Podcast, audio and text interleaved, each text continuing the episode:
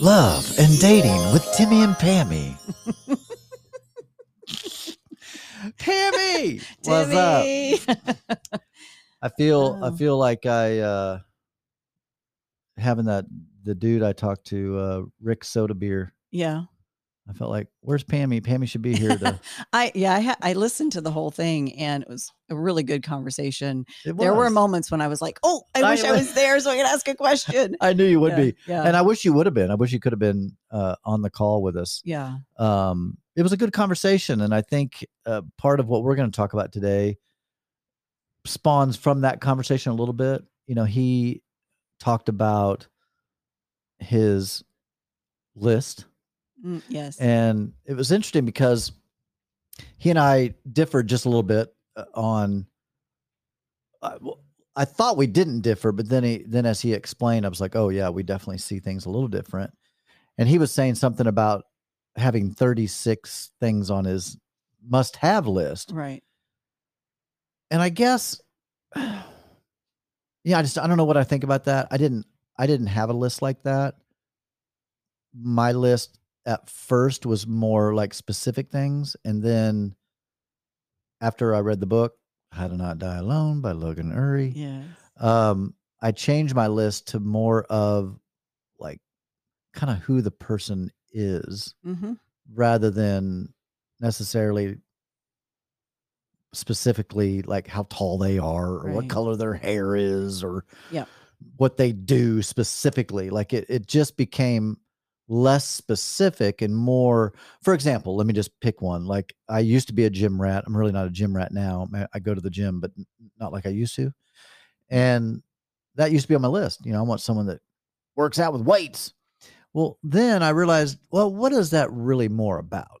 Is that more about someone that's active that's someone that's you know into fitness you know like is it okay if they do yoga or is it okay if they hike or ride a bike or do they have to actually go to the gym you know Right. and so for me that was something that i realized okay i need to change that i don't they don't have to work out at a gym but i would like them to be healthy and you know Right. concerned about fitness It's more their lifestyle yeah versus how they how they that. achieve that. Right. yeah yeah it, i agree and yeah i was i was uh i was both impressed and a little um just uh not certain about his list. Well Not especially because he said five five to five eight. I'm like well pammy's five one. How tall are you? Five five one. Okay i thought so. Yeah. But eh, i mean not just i mean it's his list. Well, i of mean and, course, and right. obviously you know you and i both know that people are going to have you know their opinions and that's totally fine i'm in your camp of it's the quality of person and and the qualities you know that they exhibit and embody that are more important to me than what they look like. Yes. Although I will say that, you know, I mean, I've dated, I've dated men of all different heights, all different colors, all, you know, like, and I, and I've had on my list for a very long time, um, 5'10 to 6'2, um, and salt and pepper hair. And, uh, well, I think that was about, I think that was as far as like looks go. And I've dated some guys that qualify for that. And I've dated guys that don't yeah you know and i've and i've enjoyed both so i had to look at that as like yeah that's nice to have but it is not a non-negotiable for me yeah so i think we had i mean for me i had to open things up just a little bit and say i don't want to close the door on this person that embodies all these qualities that are so important to me just because they're not in my height range right that to me is stupid yeah it's just stupid well And- i think your that, list you know I think that as your list gets bigger, the the who's available gets smaller. Yes, absolutely. You and know. it's not to say that that person couldn't show up in your life. I mean, Right. absolutely can happen, but I- I mean, it just it for me it's more about, you know, going through the dating process, figuring out those things as you're in the dating process of what truly is a non-negotiable. And I don't I think that trying to write that list of non-negotiables before you start dating is going to be really challenging. You're going to have to review it. Yes. You'll have to change some things. Um, just to get yourself to a place where you understand what truly is important and not. Yeah. And I didn't learn I, that some of my non-negotiables were really not non-negotiables for me and other things were Yeah. until I started dating. Yeah. Yeah, dating is what really, really helped me. And and and and Rick talked about that. Talked about dating really helps you kind of refine and and, and you have to kind of revisit certain things. And I did like that his list um wasn't all just physical things. Right, absolutely. There were a lot of those things Mhm. that were more I don't know if it's character or personality it, things. than- sure. And uh, you know, he's an older dude, so I mean, if uh, well, I'm sure he knows what works well with him and his personality. Mhm. And so some of those things might be he just knows that yeah, if they're like if they're like this, that would be a good fit for me. Or if they're like this, it wouldn't be a good fit for me. So I guess when it comes down to it, yeah, your list is just that. It's your list. Um, I don't think your list should be so vast that there's probably only one person on the planet that fits into that criteria. Mhm. Um, and I would say that physical traits, gosh, I just, in my opinion, I think it's okay to have preferences. But when it gets down to physical things, I think the only physical thing that should be on there is that you find them attractive, period. Yeah. Like. I don't care their height, their hair color, their eye color, their skin tone. Again, preference is Right. fine. right. Again, this is my opinion, but I think that if I think that, especially if you're a person out there and you've been in the dating world for 10 plus years trying to find your person, it might really behoove you to, yeah, look at your list and where are you maybe hurting, hindering yourself rather than helping yourself Right. um and that's just i mean again that's just my that's just my thinking on it because if someone really desires to be in a relationship something's holding them back something is hindering them Right. and it might not be them as much as their list Yeah. or what they think they want versus what would truly work with them i don't know am i making any sense You are, you are. And one of the things that I would add is that for me, writing out my list was almost like a mirror for me in what you had talked to Rick about, which was Rick, right? Right. Mhm, Not yeah. Rich, Rick, yeah rick about um oh now I just lost it. Yeah, that's okay um becoming the person right that you want to to find. yeah um, but also recognizing that I'm worthy of all of that. yeah And that whether or not I end up with someone who drinks coffee. right right you know, and this is a really simple one, but I'm worthy of that. yeah You know, um, and so all of the thing, not that that's a non-negotiable, but Sure, like, sure. it was at one time because I thought that that would fit into my lifestyle, but Yeah. it isn't to me. It's like not necessary anymore. But so it was more of a a reflection on who I was and was I willing to become this person that I want to date outside of the physical traits necessarily, you know, I, because I can't be six two. yeah Um, and am I worthy of that? And once I got to the point where I realized I am worthy of that, then it became more of who is this person that I want to date? Like, Yeah. who, you know, what are the qualities they embody and all of those things. So yeah I think it it can be a great tool. And if you want to use it as your roadmap and your guide, absolutely fine. And you can also do it the other way, like Yeah. we're talking about with the qualities. So I think they're both reasonable absolutely and i think you know they can both work to to help you get there yeah but i also think you have to open be open and and allow for the unexpected Yeah. Because being able to determine what might be on your list that you think isn't negotiable, but when you really think about it, it is negotiable. yes Or or mm-hmm. something that maybe is on your list or maybe isn't on your list that you mm-hmm. think, oh, that's no big deal. If they don't if they don't like road trips, that's okay. But really though? is it Like, is that yeah. okay? Because if if you really enjoy road trips, are you willing to give up road trips? You know, I. I I know someone and and and they they have a great relationship and everything, but you know, I've had conversations with her about her partner not uh, not liking to fly, or not just not liking it, Oh, but right. afraid to fly, and she loves to travel. And I said, well, I mean, that's something to really, really consider because the good news is, I mean, you can drive like all over the United States. So that, like, Mhm. I mean, I love road trips. I would drive anywhere. It doesn't matter to me. I'm not like, no, I just want to fly. I mean, I'm like, no, I'd look, I'd like to drive. Now, if it's more than 20 hours, a flight would be nice. But then I'm thinking, you know, then we got to rent a car. We got to do this and that when we can just road trip it, make it fun. Yeah. But that's just me.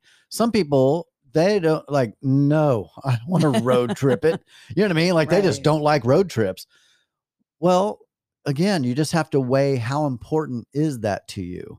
If it's not that big of a deal, like if you're like, yeah, road trip or flight, it doesn't really matter. Well, then okay, then it really doesn't matter. But knowing that and not selling out and and and saying, "Eh, well, that's not really that big of a deal hmm but it is a big deal and it's really going to cause contention it's going to cause a stress on the relationship when it comes time Over time. Yeah. Mhm. Oh, yeah. yeah Well, that was um, one that just popped in my head is golfing. How, you know, that's been on my list. And I didn't realize how much of a non negotiable that is for me. yeah But I, I honestly, if someone didn't golf, I wasn't interested. And it's, I don't, I mean, that's just such a, a, str- and, you know, like, a I don't know what you call Yeah. it. It's not as um, important as like who they are as a person, but that isn't a lifestyle for Yeah. me. Like that is an activity. what if they just that- drive the golf cart and I yes, beer and I smoke was well. I cigars and- was that's what I actually had on my uh, my profile was you know you play golf or you're willing to drive the golf cart, yeah you know. But reality is, I want someone who golfs because I enjoy doing that and I want to do that with my partner. yeah And so like that has just kind of and it's interesting how I have dated people who golfed. yeah You know, I mean, since I made that like a very important thing to me, yeah. and it's a part of my life it's you know it just kind of happens so and the thing those things can happen naturally Yeah. and when you focus on something you tend you know like he was talking about you see the you see the shiny um the car or whatever the particular car when you've already put it in your mind that you're Yes. looking for that car and then you're driving around and every time you you know you drive around you're like oh my gosh they're everywhere and you never saw them before. Yeah. That's how it is with dating. You once you have the the idea of this person you're going to see it. Yeah. You're going and it's like you and jessica you had you knew the type of person that you wanted to be with and Yeah. you knew her energy you knew like you knew who she was before even meeting her yes so when you stepped in the room and Jessica was there, that energy was sparked and that energy, you know, like that connection was made. yes And so I think that that is why the list can be important and Yes. why the uh, qualities are important is because you become you start embodying them yourself and then you attract those people. Yeah. So and the, the the better you know yourself the better you're going to know your potential partner yes. I, I think for me, knowing a free spirited person would be very compatible with me. Um, someone that's obviously not super rigid, Mhm. um, which would be free, you know, obviously the opposite, would be free spirited to me. Uh, someone that's spiritual, but not, you know, the goofy religious. right. There was just these certain things that were the, it was those things that were the deal breakers for me Yeah. rather than the re, the super specific things. Almost, I just knew I knew that when I met the person, I would know. Yeah. and and I didn't, you know, I, I, didn't know that when I first saw Jessica. I mean, I first saw her. There was definitely an interest. There was def clearly that's how I got to go out with her. Is I was pursuing her, um, but you don't know. People talk about love at first sight. Eh, I mean, I believe you can have attraction at first sight. You know, th- there's can be a definite interest at first sight, and I I knew there was a lot of curiosity of, huh, this this person is interesting. Like, there's something about them that's very appealing. You know, uh, but that's why we and on this podcast we always encourage date, date, date, date. Mhm. Go on on dates. Go on on dates Yeah. you know, if, fine. If you don't want to do the online thing, don't. But just be available and say yes way more than you say no because you just don't know until you go out with someone. Right. Uh, it wasn't until we talked for, you know, eight months, I finally asked her out. And it was that first date that made me go, okay, like this is a, a person that I would clearly connect with. Mhm. Let's continue to talk and see what's up and see if we can continue to connect and, and, um, the cat, our cat Nova, she is she is. She's a mess, man. Seriously, What she just likes to doing, bug. Yeah, she's a tutti frutti. That's the problem with cats. They can They they, can get everywhere and get into stuff. They can. There's no holding them back. Nova. Um, all right, so let's get into the this uh talk today. The two C's required for a healthy relationship. I know that in the the podcast with Rick Sodabeer, the date coach guy, um, he talked about the four pillars, Mhm. and uh, which is fine. They're great. Uh, I've heard them before. Um, but I thought we could rearrange this a little bit different because I thought it was the two C's that are most important, which is connection and compatibility. Mhm. And then under connection, you have, and we'll talk about each of these together. Uh, under connection, you have uh, emotional connection, intellectual connection, physical connection, and a spiritual connection. Now, the spiritual one, I think, really only applies to those that would fall into that camp, right? I mean, if you're not into spiritual stuff, then I mean, Let's I don't know. let's find out. Okay, yeah, we'll talk about that. I think that. that'll be a good conversation. And then the compatibility part, this isn't exhaustive, but this is what came to my mind. Under compatibility, you have lifestyle, Mhm. Uh, beliefs, yes. worldview, um, behavior, which would be, you know, addictions, what people do, Mhm. like all that stuff. And then love language, you know, how someone lives and loves. And that's another thing that I don't talk about much about Jessica. You know, we we connected deeply quickly Mhm. because of our shared love language. Hers is similar to mine, you know, physical touch, words of affirmation, and quality time. Those those are hers and those are mine and therefore that's how she communicates. You know, she loves to touch me and snuggle with me and hold my hand and cuddle with me and and all those things communicate love to me. And I've I've talked to couples that don't share love languages. And so, you know, he's wanting to touch, touch, touch, touch, touch. and she's like, no, I want you to tell me how beautiful I am, or I want you to buy me gifts, you know, too. Like, and uh, obviously you can have mitch, mismatched love languages. I think as, as long as you're astute and you recognize what your partner's love language is, that you communicate that way, regardless of whether that's your your personal love language, right? Like right. Yep. like if Jessica's was uh acts of service. Acts of if it was acts of service, then that just means I need to, you know, do dishes and vacuum and do different things, you know, clean her car for her and do acts of service. That would make her feel loved. Now, clearly, all of those things, I think, in a relationship, uh, off the top of my head, what are they? Acts of service, quality time, physical touch. uh, physical touch, words, of affirmation, and did I do gifts? Ah, no, that's the other one. Okay. Yep. So that's the five. Ooh, good for Yeah. us. We got it. It's funny because gifts used to be way up on my list. Oh, really? It's not now. I mean, even though I still Who doesn't like a gift? I mean, right, exactly, and I love giving gifts, but mine are physical touch, um, quality time, and words of affirmation. Yeah. Yeah. Yeah. So- So as long as you can, I think if you match on those, that does give you that sense of uh magic. You know, it's it's this is my soulmate. Right. Well, okay. And and two out of three, like if you match, you know, at least I say at least two of the five because you're not going to match on all five. No. You're not even going to match on all, you know, like three out of uh, a. You might, Right. but I would say like if you ha- if your top two are the same, it- chances are pretty good you're going to be okay. Yeah. Yeah, I think Jess and I are like all exactly the Wow. same. Yeah. Wow. Which is just very that's not required. We got you know lucky i guess you know just lucky that we happen to just be communicating in the same way and i think that goes back to when couples don't feel um, when couples don't feel loved in a relationship, typically that's what it is.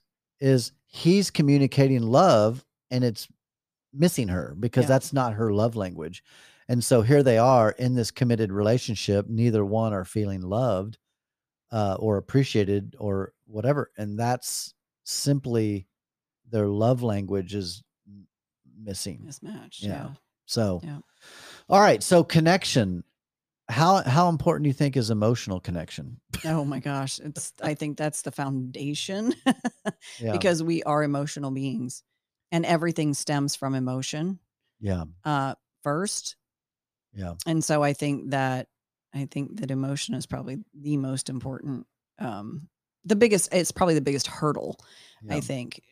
Um, but yeah, it's definitely definitely an uh, important one.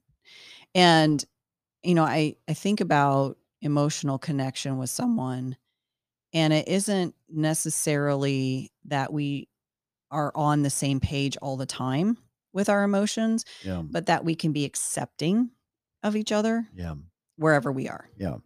And just and allow for that person to move through whatever they're moving through be there and support them and you know but not carry it Yeah. and we've talked about that before and not Yeah. you know and not burdening our partner with our own emotional Yes. mess or what you know soup or Right. whatever you want to call it that that's happening for us and i think you know when you can when you can do that and that's just maturity like that's emotional accountability That's what I think it emotional maturity is just owning your shit and not putting it on your partner but also you know as the partner being there for them supporting them but allowing you know giving them that space and just holding that space for them while they figure things out Yeah. Yeah. When I think of emotional connection, or you know, honestly, I even think about emotional compatibility, but Mhm. that's what I think of as is like what well, what's that mean? How do you know if you're emotionally compatible or emotionally there's a connection emotionally?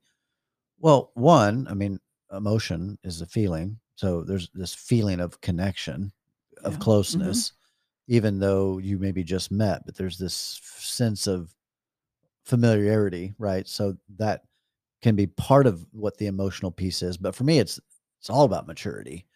Are we compatible and is there a connection emotionally and is specifically compatible emotionally? You know, if someone's emotionally unstable and someone else is stable, that's just you're that's just going to be a nightmare for the stable person. You know, trying to be stable for two people just doesn't right well, at least I can't speak for everybody. That wouldn't work for me. Like if I was the only stable one in the relationship, um, man, that would be tough. Now, of course, there are times in everybody's lives where uh, our foundations can get shook up real good, Mhm. and one person needs to hold down the fort. Um, but I think that ba- should bounce back and forth. You know, I don't, I don't think that should just be this is the person that stabilizes the entire relationship. Um, that just seems awfully stressful for for one person. it and does, a yeah. heavy weight it does for one person to carry. All right, the next one under connection is intellectual. Um, this one's really important to me Mhm. just because I've I love talking and I love talking about crazy shit. Um, I would say I'm super curious about the world and about everything. And if someone's not intellectually uh if I can't carry on an intellectual conversation with someone and and I don't Pam, this sound I've I've when I how do I say this? I've talked to people before and they just weren't intelligent. And it's just hard for me to to talk to them. And listen, I'm sure super intelligent people feel the same way about me. So I'm not sitting here thinking I'm a super intelligent uh, person that could, you know, have a meaningful conversation maybe with Elon Musk.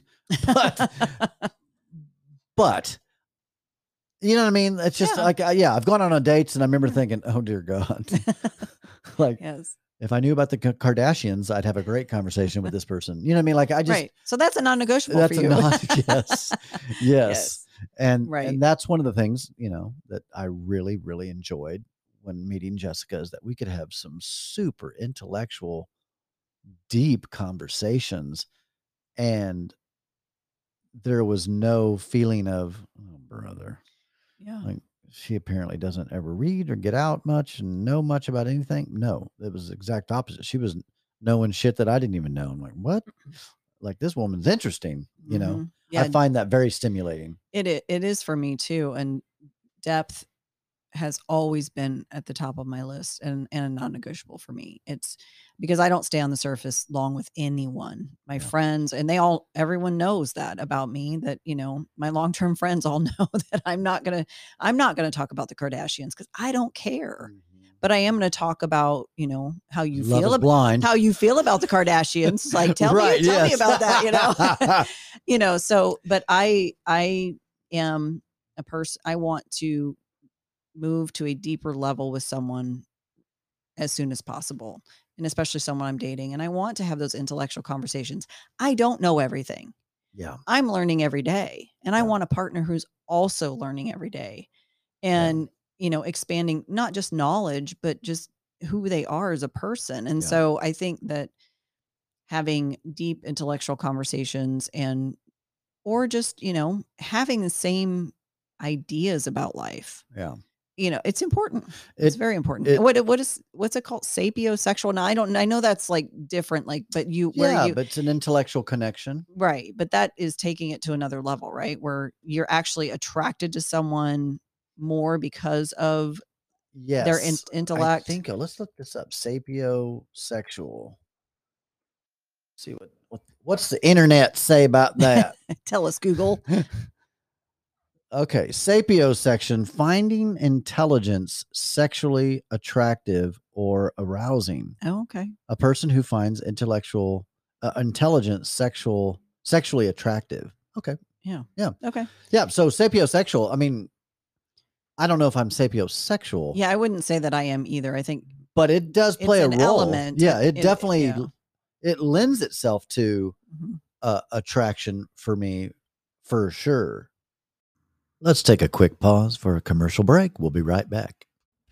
All right, so maybe there's a tidbit of sapiosexual stuff in probably everybody. yeah I mean, if they cared all if they about, if intellectual if that you know element is important to them then Yeah. yeah, I would think so because it it le- it lends itself to great conversations. So I would think that Absolutely. it is it is important. Uh, physical connection. well duh That's Yes. I didn't put it number one Mm. for a reason. Yeah. But of course, right? We we're learning this watching Love is Blind. yes oh i'm caught up by the way oh, are you? Yes, I'm not fully caught up. oh i yeah, am. we yeah we have they just came out with three more episodes. Um and I think we have one more to to get through, Okay, I think. But I'm so excited. Uh, have they got to the wedding day yet? for the- no they haven't re- released those have they Yeah. Oh, That's okay. what I'm saying. They just oh, added three no, new. okay then no You're i'm not, not. caught Ah. up no i got i got to It's where a shit show. living with each other Okay. that's how far i got Okay. so oh yeah, yeah, yeah, yeah. You got more to watch. Okay. All right. Then we'll talk about when we're going to do this podcast. Because Yes. This is a very interesting bunch of Oh people. My gosh. yeah, everybody, we will be doing a podcast on uh season 4 of Love is Blind. Pammy. Yeah. oh my god. Yeah. I don't want to talk about it right now, No, but there's a no. lot to talk Yes, about there and it's a shit show yes. of incompatibility. That you know here i will say this so to not talk specifics about the show but just in general what i'm learning about this show. One yeah what i'm learning is love is not blind. Absolutely fucking not. It's absolutely not blind. Maybe some elements of it right? But Mhm. attraction um you you have to there can be some connections emotionally obviously you don't need to see someone to connect with someone um but if you're going to spend your life with someone obviously there's got to be a physical connection Yes. so if you connect with them emotionally spiritually intellectually all these ways that's great but if you're talking about the four pillars and one of those the third one is the physical that means you can't stand it up you can't stand a i guess you technically could if you put the leg in the right place right. but a three-legged table, is going to be Yes. not the most stable isn't going to be ever. square. right right there you go i mean it's like yeah if you did it right but right. uh so i i really really really think that a relationship that only connects on emotional, intellectual, maybe a spiritual connection, if you don't connect physically, you're going to limp along. I mean, I just Mhm. think it, it it would create a limp in the relationship. So, yeah, very very very very fascinating um for sure, absolutely. The idea of physical connection. I mean, it's as much as we would like to be um oh, what's the word? I'm I wish I had a bigger vocabulary. Um where we didn't need something as shallow, you know, if we think of looks as being shallow, someone that's concerned about looks, that's that's shallow. It's not No. because it's just how we are made up. And if there is no physical connection, and we saw it in season three of Love is Blind, Mhm. you know, when Bartise sees Nancy, Nancy, yeah. you know, he just didn't have that physical connection like he did with Raven, Right. right? But clearly he didn't see, so he didn't make that connection. I guarantee you, had he seen them, he would have for sure picked Raven Right. over Nancy. Right. And I, that's no slam on Nancy; she's beautiful, uh, but just Raven was more Bartise's Yes. whatever. And I could have told you that just by looking at him. Right. Listening to him. Yeah, And right. he- you just had a baby? No. Mhm. the Yeah. scandal continues. and not with Oh anybody gosh. off the Love is See, and here I am saying I don't care about the Kardashians. but you know, those Love is Blind contestants. I know. I'm so hypocritical. I'm like anybody that likes reality TV. Well, okay, Love is Blind. Is yeah. Yeah, I just called myself out on that one. Okay. I, well, and I think it's important to know that beauty is subjective. Yeah. Beauty is not going to be the same for every person, right. but it's still very important. And you know what I think is handsome isn't what someone else thinks is handsome. And I've and I've sat with my friends and looked at, you know, pictures of guys on the dating websites and someone that they think is extremely attractive, I'm like, not for me. Yeah. You know, so it's all subjective and it's all in the eye of the beholder. It's Yeah. that's, you know, been around for ages Yeah. and but it is a very important thing. And and beyond looks, physical um physical connection in other ways. Uh I mean sexual connection. Yeah. I mean being able to have that um sexual compatibility, the chemistry, just the, you know, that you want to rip their clothes off kind Yeah. of, you know, whatever.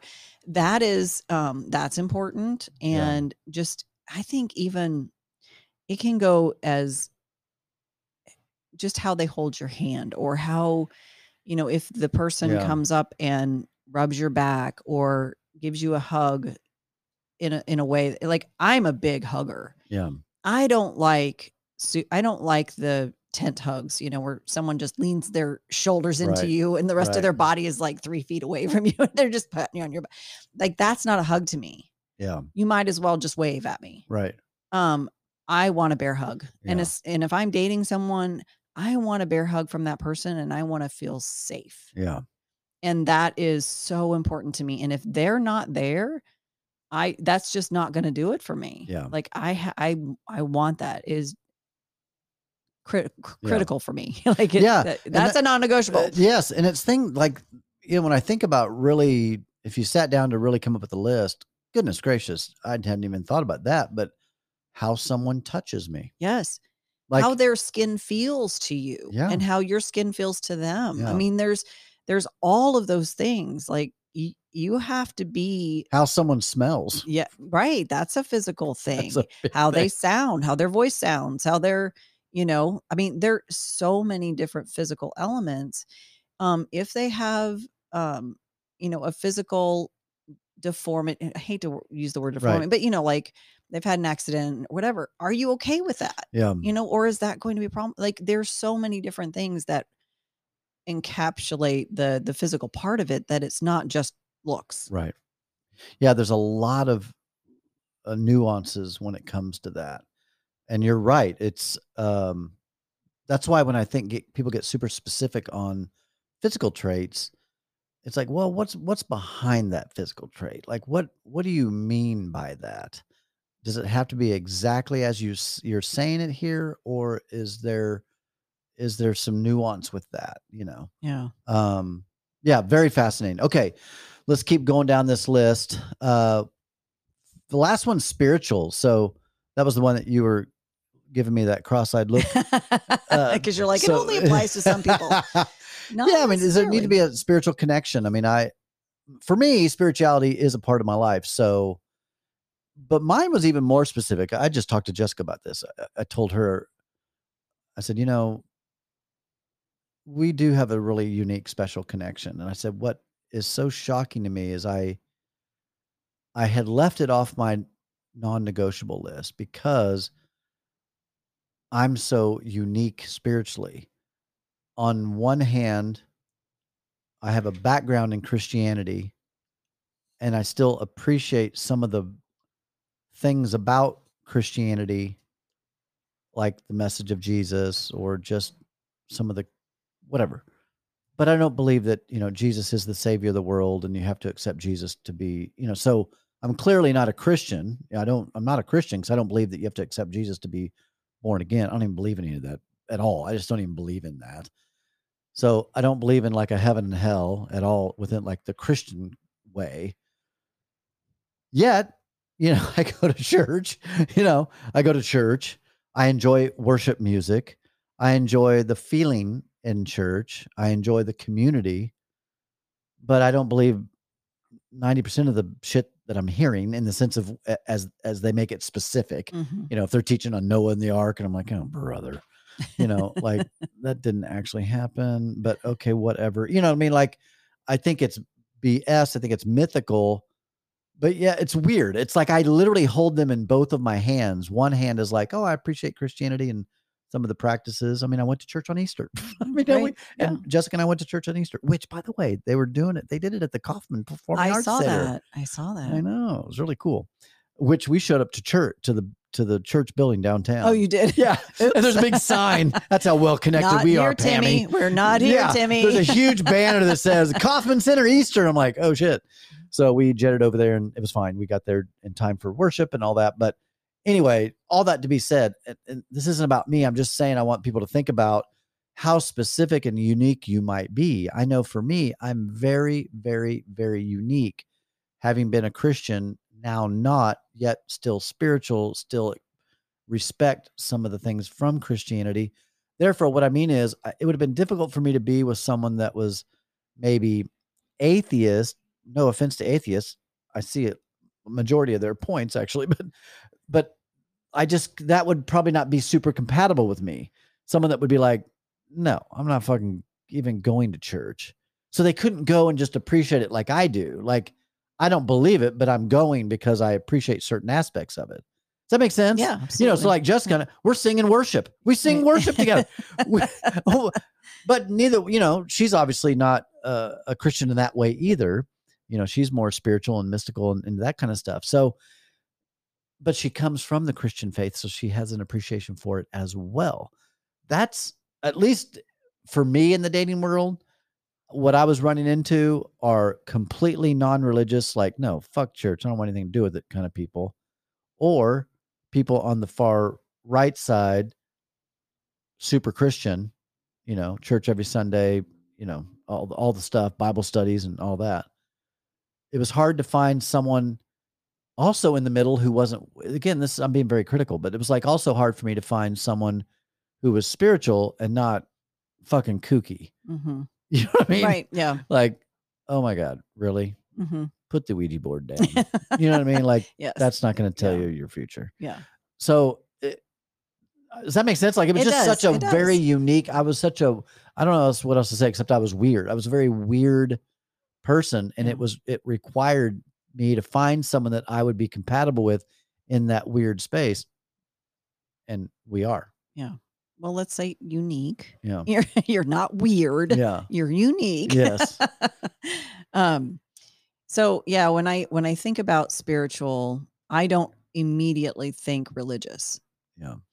because i've done the religious thing and i don't consider myself religious I'm more spiritual and mystical Yeah. now in my life. And I as I believe that as long as the person that I'm dating is open in their spirit, eh, you know, eh, they're just open to um, new ideas or learning or just exploring who, where they are, and they're not already um, fully committed to a specific religion that is uh, that they you know that they're 100% this is this is who I am and if you don't believe these things I'm either going to try to convert you or you know they want to find someone who's already have has those like Rick who wanted you know someone who has a had a strong Christian faith Right. uh, that I'm that's not going to work for me. It's, you know, the person that's the strong goes to church every weekend, you know, goes to Right. or you know, I shouldn't laugh. or I'm whatever. sorry.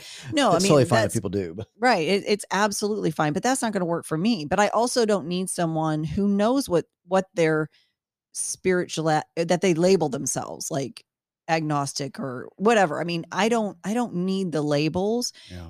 for me, their spirituality is their existence. Yeah. And as long as we can have conversations about those things and it's not divisive, I'm good. Like Yeah. I don't, you know, I've I've dated guys that um Very were, opinionated. well, we're Christian. No, I ne- Oh. I never dated anyone who was like so staunch in their belief about their religion that never made it past one date Yeah. because that is a big turnoff for me. Yeah. I'm not there. Yeah. And I don't want that in my life. Now I've dated guys that go to church, but they're the kind that go to church on the holidays. Right. And I would go with them. Sure. I'm okay with that. Yeah. But now I'm, you know, I what's most compatible for me is someone who is open. yeah. And I, you know, I consider all of us spiritual beings in some way. I don't know what exactly what that looks like. I don't have, you know, a, a clear definition of that Yeah. but I know that we are. I know we're connected. I, I, you know, I know there's energy in the world. Like, I mean, Yeah. it, it, for me, that's the spiritual part. Yeah. And it's not about religion. Yeah. I had I was watching um, a podcast with Bill Maher and Russell Brand, and they were talking about spirituality. And Bill Maher's an, an atheist. Mhm. Um, Russell Brand is, is spiritual, and and it was interesting because Bill Maher even admitted that the thought of the universe at one time being compressed down into, you know, the something the size of a pinhead and that all the galaxies and the planets and the suns and the moons and all the stuff were in there and the big bang happened. Like he admitted that that is as uh unbelievable as god did it Right. You know, which is funny because yeah. it's true. It's it, it atheists don't like to admit this. Um the, and I just don't know why they can't they, they have their own confirmation bias, just like those that are religious have their own confirmation bias. You know, I- I think that's one reason why I can't go to either side of the camps. It's like I can look at an atheist and see see how you're believing some things that are unbelievable, clearly. Mhm. no more no more or less than unbelievable than some of the things that the christians are believing. So can you just admit that? You know let's let's just, just admit there are things we have no idea. And so uh and maybe maybe bill maher isn't atheist. Maybe he's an agnostic. Anyway agnostic is I don't know. Maybe maybe not. I don't know and that for me feels the most authentic um so you know back to the discussion i think that's a really really important piece. I've often said this and in fact the date coach rick guy that i interviewed he said the same thing. He said you know if he thinks if someone is buddhist they should try to find someone who's buddhist. If they're christian they should find someone who's christian. If they're open to find someone open Mhm. et cetera et cetera. And i was like yeah i resonate with that. In other words if something's really important to you like if you're if you're listening to this podcast and you're super christian that's fine but definitely you should be with someone super christian Yeah. That I think that would be very important Yes. in for con- conversa- conversation, for connection, for compatibility, Yeah. for all those things. That should be something that's shared. And and when we get into this compatibility list, one of the things is beliefs. Not that you just believe the same thing. Jessica and I don't believe the same thing. Um, she's pretty certain that in past lives and pretty certain about reincarnation. Uh, I mean, certain is, is in belief, like she really believes that. And I'm maybe, maybe Yeah. I just don't know, you Yeah. know. Uh, but I'm willing, I'm open though. I'm open. Maybe I I don't know. That makes for a great conversation though. Absolutely. Like I love the thought of it. Uh, that we just go back to source, go back to energy, and then we Right. come back down as someone, el- you know, into another body and have another experience. I mean, that sounds super cool, but obviously there's zero proof for that. Yeah. But that doesn't mean it's true or not true. I mean, it maybe. Well, and I always think about like I think about that. I've I've wondered that. I've contemplated all of that, and I thought, well, if we go back to source, do they do do we all do we get all mixed up with everyone else, and we can, and then I our- think we have we maintain our uh, individuality. Okay, but I don't. But how do you know? Right. Like, I mean, how would we that just makes sense. But I- because- who knows? yeah, this brain belongs to this body. Right. This brain doesn't go back to source, True. so this brain would never experience this world again. Right. It's like this brain is for this body. So Depends on what's the real like- you. Is it's- Pammy not my brain. It's this, it's the essence inside me, which Right. you know some people call the Holy Spirit, and some people call essence and Right. higher self, or whatever you want to, you know, like. Yeah. I mean, not higher self. I think that's outside of you, but you know, there there's a there's a source, and that's the the element. I've I mean, I've watched. I watched my father die. I watched him leave. Yeah. I could. I mean, it was clear, Yeah. That He was no there? longer there. and he was gone. Yeah. Like it was so clear to me. But where he went, I don't know. And not only that, you know, I've often wondered this. This is one reason people like our podcast. Um, is we talk about some of the stuff that I think a lot of people are curious about. I've often wondered not just that, but where does Pammy's personality come from because of nature and nurture? Meaning, if it, let's just let's make some assumptions. Let's make an, a, an assumption that, like the movie called Soul, which is a great Disney movie. If you haven't seen it, Pammy, you got to see it. Everybody should watch it. It's a great movie. Your soul exists already forever. It's an Mhm. eternal thing. Mhm. And so my mom gets pregnant and my soul comes down and into this little body. Mhm. So, you know, I'm born, my soul is in there. Okay. I grow up, I die at 150, my soul goes back to source. And then let's say my my soul goes back, you know, back down again. Again, I'm making all these assumptions Right. obviously there's no memory of like I have no memory of a past Right. life and people Yeah. deja vu and all that. I've you know I've I've watched enough things on deja vu. It's not quite as mystical as it as it seems. You know that often you can watch a movie and see a place, and then when you are in Mhm. that place, you don't know it was in the movie, but you're thinking, "Man, I feel like I've been here before." You saw it in the movie Well, and yeah. just forgot maybe, or The brain the brain processes at least 60,000 thoughts a day. right. So where do those thoughts go? They're in the brain. So and I I'm not saying I know Right, about deja right. vu whether it's real or not real. I've I've experienced it. A lot of people have. I have no idea why. Yeah. but it, it so but we have all this in our head so it's hard to say you know is it a spiritual experience or it is is it just a mental experience Right. So just a firing of the yeah. brain. So I, I find it very interesting, even in myself, who who is Timmy really, really, really without the influences of society, without culture influences, without religious influences, without my parental influences, without well, clearly I would be a different person if I was born to a different oh set of parents. Like i would be different though i'm sure there would be some similarities because of just nature you know forget the nurture. Right. But I don't know why that fascinates me so much. I it, I'm so intrigued with the idea of what would I be like if I was to rewire my brain, read Yeah. read different books, have Mhm. different conversations, meet different people, just everything about my life if it was different. And I got to experience a little bit of that. Just I feel like I'm living a separate life now.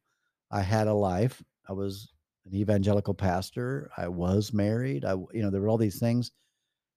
And now I'm like, it's a whole nother. I look back at the old life and it's almost like a past life. Like I kind of view it as a past life. I died and I died to myself and I resurrected somebody different. Um how do you did you feel do you feel that way from I do. like when you think about your marriage, your first marriage, is that like another life ago? I have to go back farther than that to when I was in the religion that I grew up in Right. and that cult uh, uh, cult Christianity. I don't know what else to call it. but when you know when I began to when I left that and I began to discover myself and I was still married when that all happened. I began shedding parts of who I was and became you know and became a different person just from that. Yeah. Then add in the element of my divorce and it became even more so like and I and I kind of liken it to isn't it 7 years are, that our bodies regenerate like skin Completely. in You're a 7 whole new years. person in, in seven, seven years. years. Yeah. And I feel like if we look at our the spiritual side of who we are and and that we can reinvent ourselves in kind of the similar time frame. Absolutely. And so, you know, I think it's absolutely 100% po- uh, possible to rewire your brain oh A hundred percent. with the right training and, you know, mentorship or whatever it is. Fasting I- helps to rewire your Yeah. brain. I oh learned yeah, this there's week. all all kinds of things that can do that, but it it can happen. Yeah. and you can become i i know i am not i look at myself now and i'm not talking about in the mirror but i just look at myself now and i'm like i am nowhere close to that girl hmm that you know insecure unworthy um I had no confidence i you know i relied so heavily on the people around me to tell me who i was Yeah. because that was my life Yeah. then when I got to choose, I, be, I began choosing things for myself and and what resonated with me. And this is where I think the the the personality, the part we're talking about, the eternal part of us, Yeah. that that started to blossom and come out. Yeah. You know, this person, I, I always say like who I was meant to be, who I was born to be. Yeah. Where that was so not when I was growing up and I felt so strange in my own skin, if that makes sense. Yeah. I felt like I didn't belong in my family. I didn't feel like I belonged in my body. Like something didn't feel right to me. And then as I've, you know, over the last, it's been, when it was 1994, I think, when, so it's been almost 20, 30 years, Tw- Goodness. 20 years. Yeah. No. Anyway, I can't do math right now. Yeah. this is a dating podcast, not a math competition. anyway, you know, they, it just, it was just like a, I'm a different person. Yeah. Like I'm completely different. I, you know, I, I, um,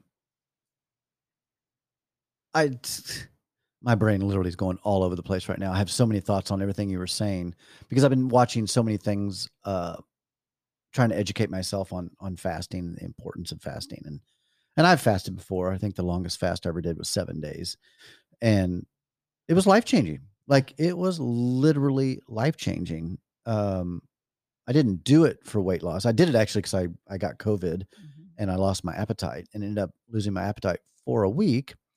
But it was so cleansing. My body really did reset. Mm. And I don't know how to, I don't even. Here's what's so strange to me.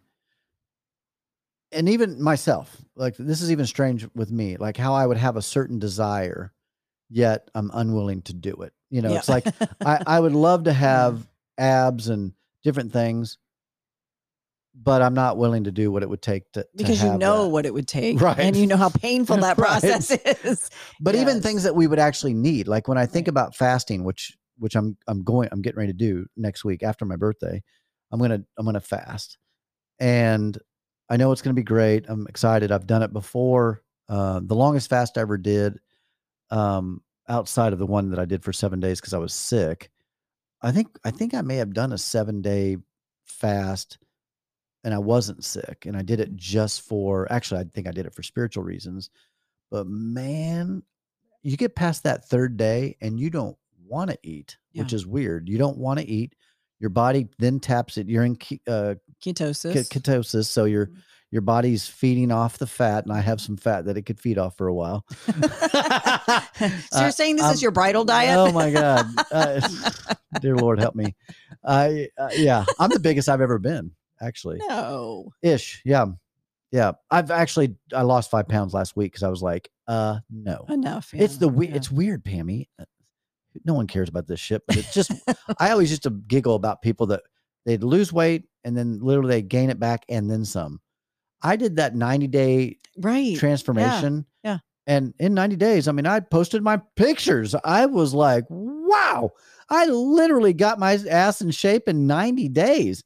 And had I stuck with it, but but I didn't for some reason, got busy and skipped the, you know, just ne- next thing mm-hmm. you know, I'm I'm not going to the gym anymore. And it's freezing cold. And I'm like, I don't even want to go out and walk. Well, yeah. And all of a sudden, the weight starts coming coming on and of course i'm eating late at night i'm doing all the things i know i shouldn't do um so change all that it's fine. And yes i'm getting married in a, couple cou- weeks couple weeks. so i was like man i better get my ass back.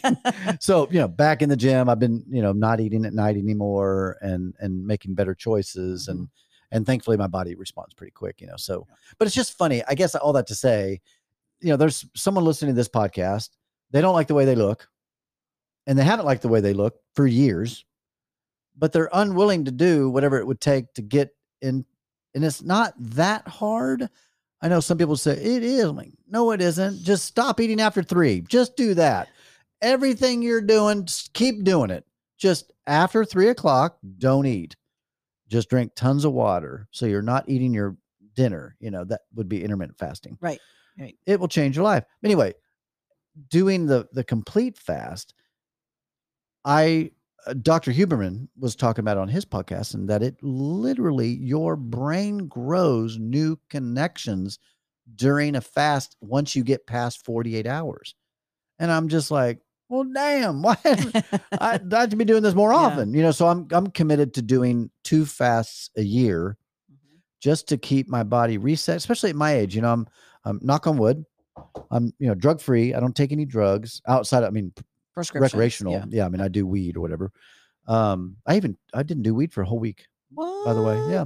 I just, I just, there's a few things I just wanted to see, Yeah. you know, with it. And so I, I didn't do it for a week. Um, and so now I'm pretty much, I'm not going to do it daily, uh, anymore.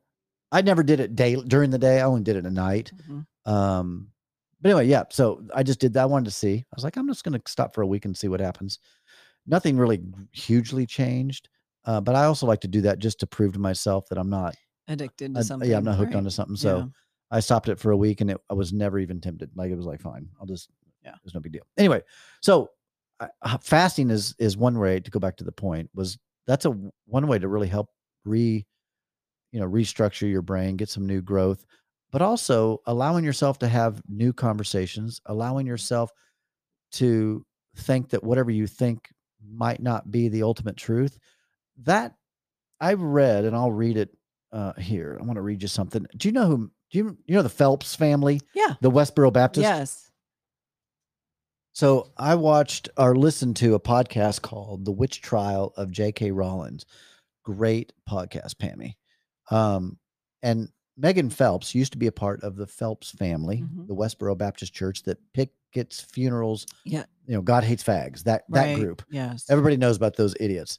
Anyway, so she was a part of that family and, you know, picketed and did all that stuff and, you know, was on late night talk shows talking about how, yeah, that crappy hate stuff.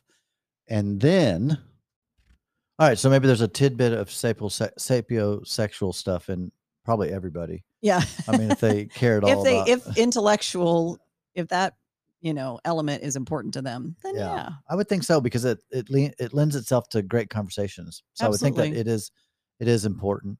Uh, physical connection. Well, duh. That's Yes. I didn't put it number one Mm. for a reason. Yeah. But of course, right? We we're learning this watching Love Is Blind. yes. Oh, I'm caught up by the way. oh, are you? Yes, I'm not fully caught up. Oh, I yeah, am. we yeah. we have they just came out with three more episodes. Um and I think we have one more to to get through, Okay. I think.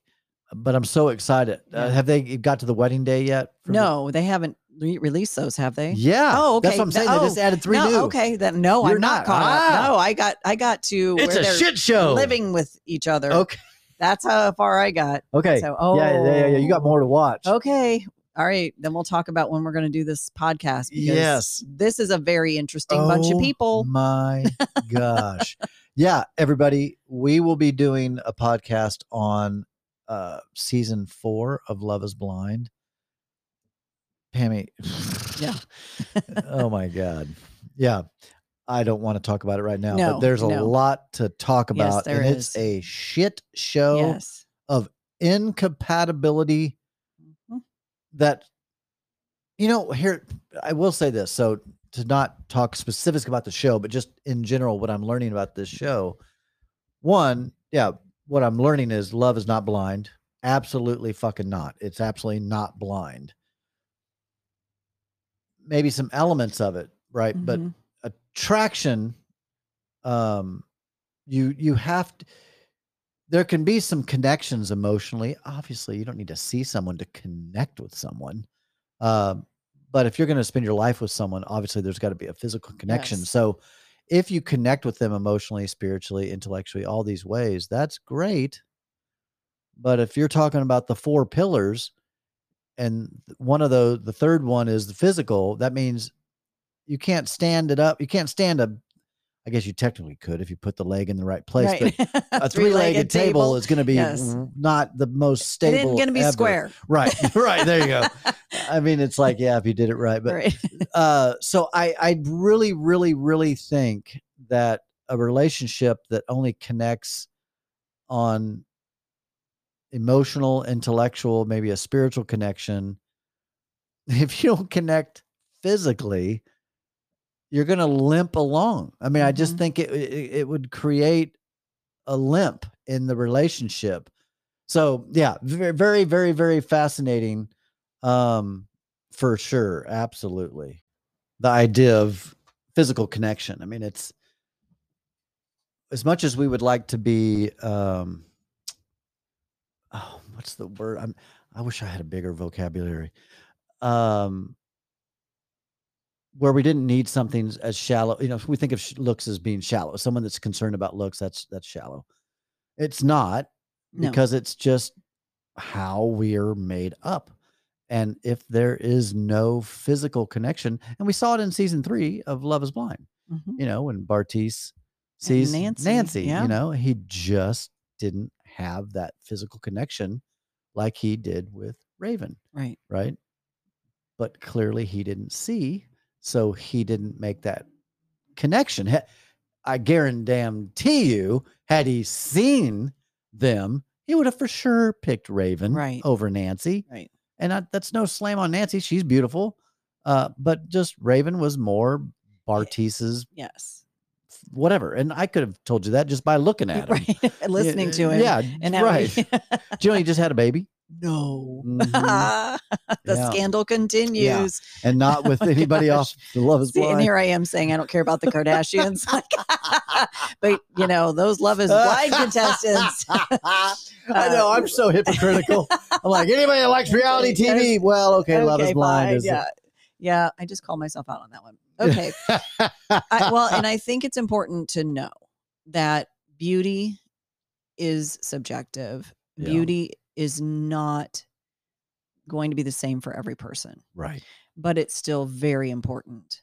And, you know, what I think is handsome isn't what someone else thinks is handsome. And I've, and I've sat with my friends and looked at, you know, pictures of guys on the dating websites and someone that they think is extremely attractive, I'm like, not for me. Yeah. You know, so it's all subjective and it's all in the eye of the beholder. It's Yeah. that's, you know, been around for ages Yeah. and but it is a very important thing. And and beyond looks, physical um physical connection in other ways. Uh I mean sexual connection. Yeah. I mean being able to have that um sexual compatibility, the chemistry, just the, you know, that you want to rip their clothes off kind Yeah. of, you know, whatever. That is um that's important Yeah. and just I think even it can go as just how they hold your hand or how you know if the person comes up and rubs your back or gives you a hug in a in a way like I'm a big hugger. Yeah. I don't like su- I don't like the tent hugs, you know, where someone just leans their shoulders into Right. you and the rest Right. of their body is like three feet away from you and they're just patting you on your back. Like that's not a hug to me. Yeah. You might as well just wave at me. Right. Um, I want a bear hug. And Yeah. it's, and if I'm dating someone, I want a bear hug from that person and I want to feel safe. Yeah. And that is so important to me. And if they're not there, I that's just not going to do it for me. Yeah. Like I I I want that is crit- cr- Yeah. critical for me. like it, Yeah, that- that's that- a non-negotiable. Uh, yes, and it's thing like you know when I think about really, if you sat down to really come up with a list, goodness gracious, I hadn't even thought about that. But how someone touches me, yes.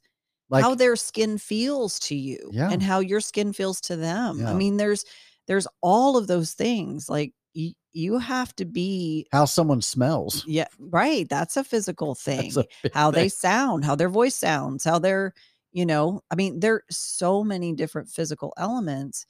Um, if they have um, you know, a physical deformity, I hate to use the word Right. deformity, but you know, like they've had an accident, or whatever. Are you okay with that? Yeah, you know or is that going to be a problem like there's so many different things that encapsulate the the physical part of it that it's not just looks right. Yeah, there's a lot of uh, nuances when it comes to that, and you're right. It's um, that's why when I think get, people get super specific on physical traits, it's like, well, what's what's behind that physical trait? Like, what what do you mean by that? Does it have to be exactly as you you're saying it here, or is there is there some nuance with that? You know, yeah um, yeah, very fascinating. Okay, let's keep going down this list. Uh, the last one's spiritual. So that was the one that you were giving me that cross-eyed look. Uh, because you're like so- it only applies to some people yeah, I mean, does there need to be a spiritual connection? I mean, I, for me, spirituality is a part of my life. So, but mine was even more specific. I just talked to Jessica about this. I, I told her, I said, you know, we do have a really unique, special connection. And I said, what is so shocking to me is I, I had left it off my non-negotiable list because I'm so unique spiritually on one hand, I have a background in Christianity and I still appreciate some of the things about Christianity, like the message of Jesus or just some of the whatever. But I don't believe that, you know, Jesus is the savior of the world and you have to accept Jesus to be, you know, so I'm clearly not a Christian. I don't, I'm not a Christian because I don't believe that you have to accept Jesus to be born again. I don't even believe in any of that at all. I just don't even believe in that. So I don't believe in like a heaven and hell at all within like the Christian way. Yet, you know, I go to church, you know, I go to church. I enjoy worship music. I enjoy the feeling in church. I enjoy the community. But I don't believe 90% of the shit that I'm hearing in the sense of as as they make it specific. Mhm. You know, if they're teaching on Noah and the ark and I'm like, "Oh, brother." you know like that didn't actually happen but okay whatever you know what i mean like i think it's bs i think it's mythical but yeah it's weird it's like i literally hold them in both of my hands one hand is like oh i appreciate christianity and some of the practices i mean i went to church on easter i mean Right, went- yeah. and jessica and i went to church on easter which by the way they were doing it they did it at the Kauffman performing i arts saw that i saw that I know. It was really cool. which we showed up to church to the to the church building oh, downtown. Oh, you did? yeah. And there's a big sign. That's how well connected Not we here, are, Timmy. Pammy. We're not here, Yeah, Timmy. There's a huge banner that says Kauffman Center Easter. I'm like, oh shit. So we jetted over there and it was fine. We got there in time for worship and all that. But anyway, all that to be said, and, this isn't about me. I'm just saying I want people to think about how specific and unique you might be. I know for me, I'm very, very, very unique, having been a Christian, now not, yet still spiritual, still respect some of the things from Christianity. Therefore, what I mean is, it would have been difficult for me to be with someone that was maybe atheist. No offense to atheists, I see it majority of their points actually, but but I just that would probably not be super compatible with me. Someone that would be like, no, I'm not fucking even going to church. So they couldn't go and just appreciate it like I do. Like I don't believe it, but I'm going because I appreciate certain aspects of it. Does that make sense? yeah. You know, so like Jessica, we're singing worship. We sing worship together. We- oh, but neither, you know, she's obviously not uh, a Christian in that way either.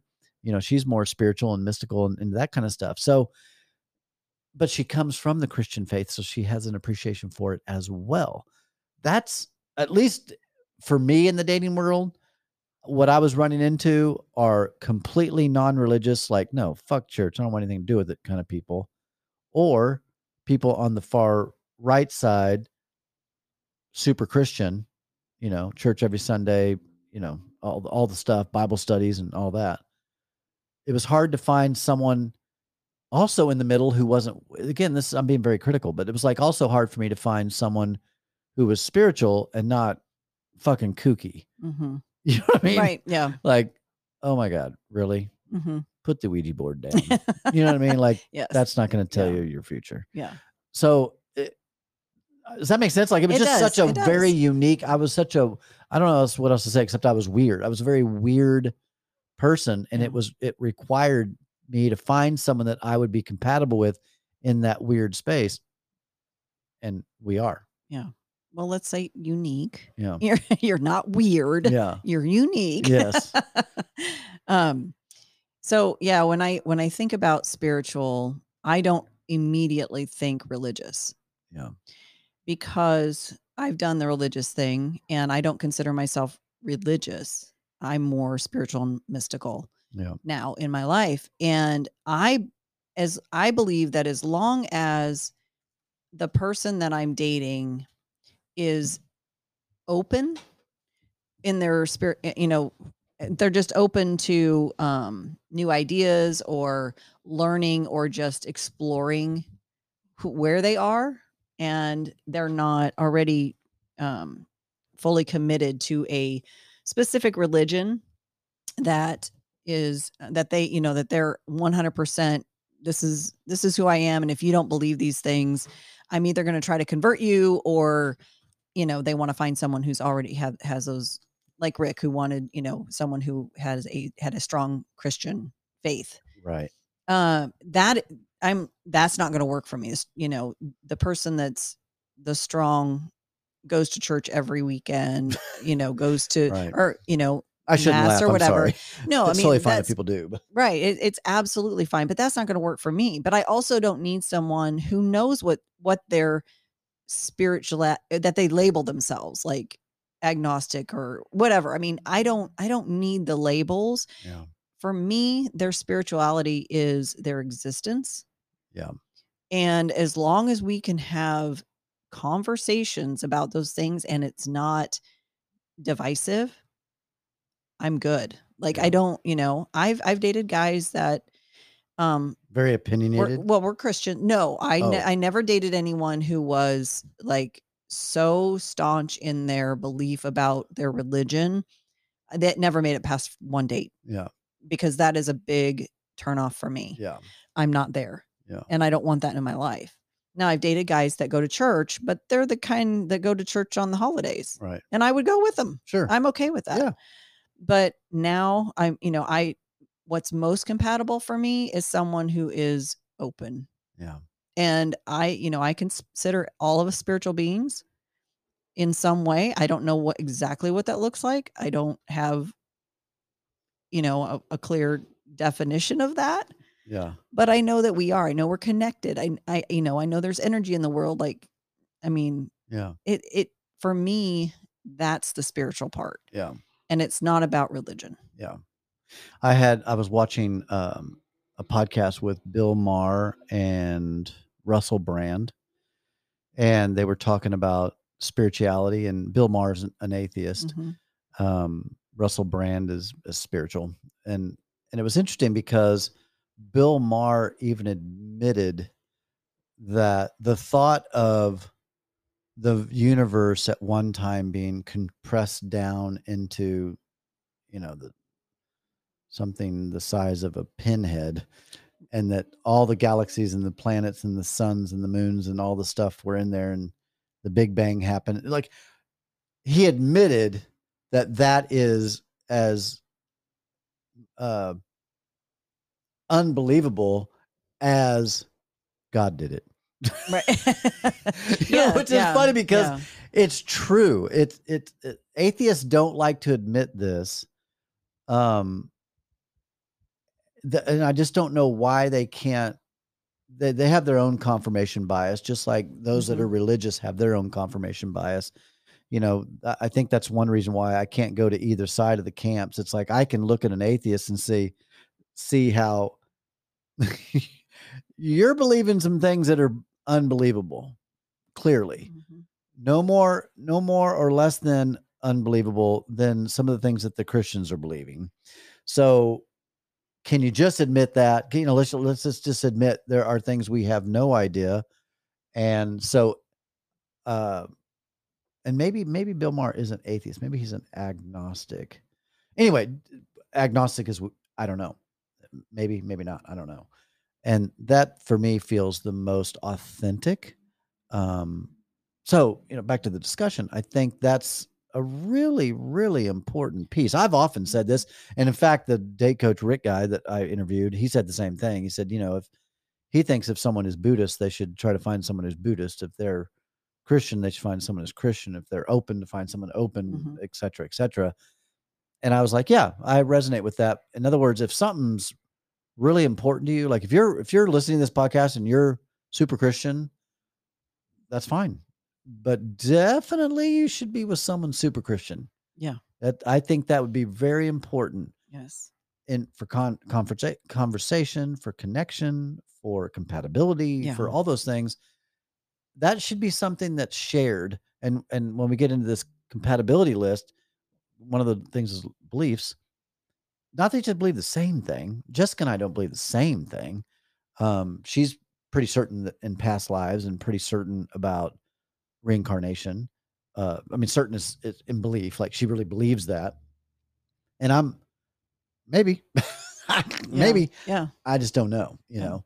Uh, but I'm willing. I'm open though. I'm open. Maybe I. I don't know. That makes for a great conversation though. Absolutely. Like I love the thought of it. Uh, that we just go back to source, go back to energy, and then we Right. come back down as someone, el- you know, into another body and have another experience. I mean, that sounds super cool, but obviously there's zero proof for that. Yeah. But that doesn't mean it's true or not true. I mean, it maybe.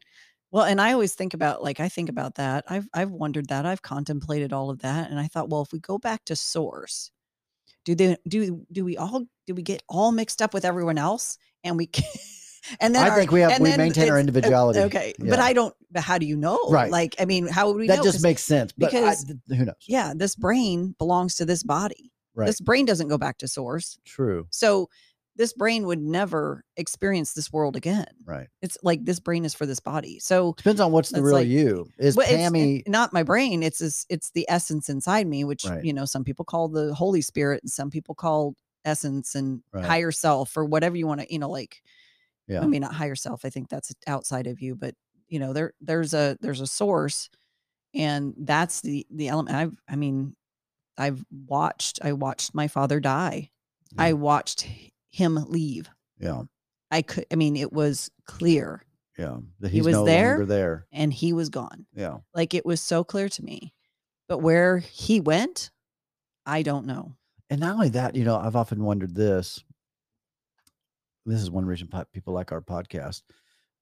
Um, as we talk about some of the stuff that I think a lot of people are curious about.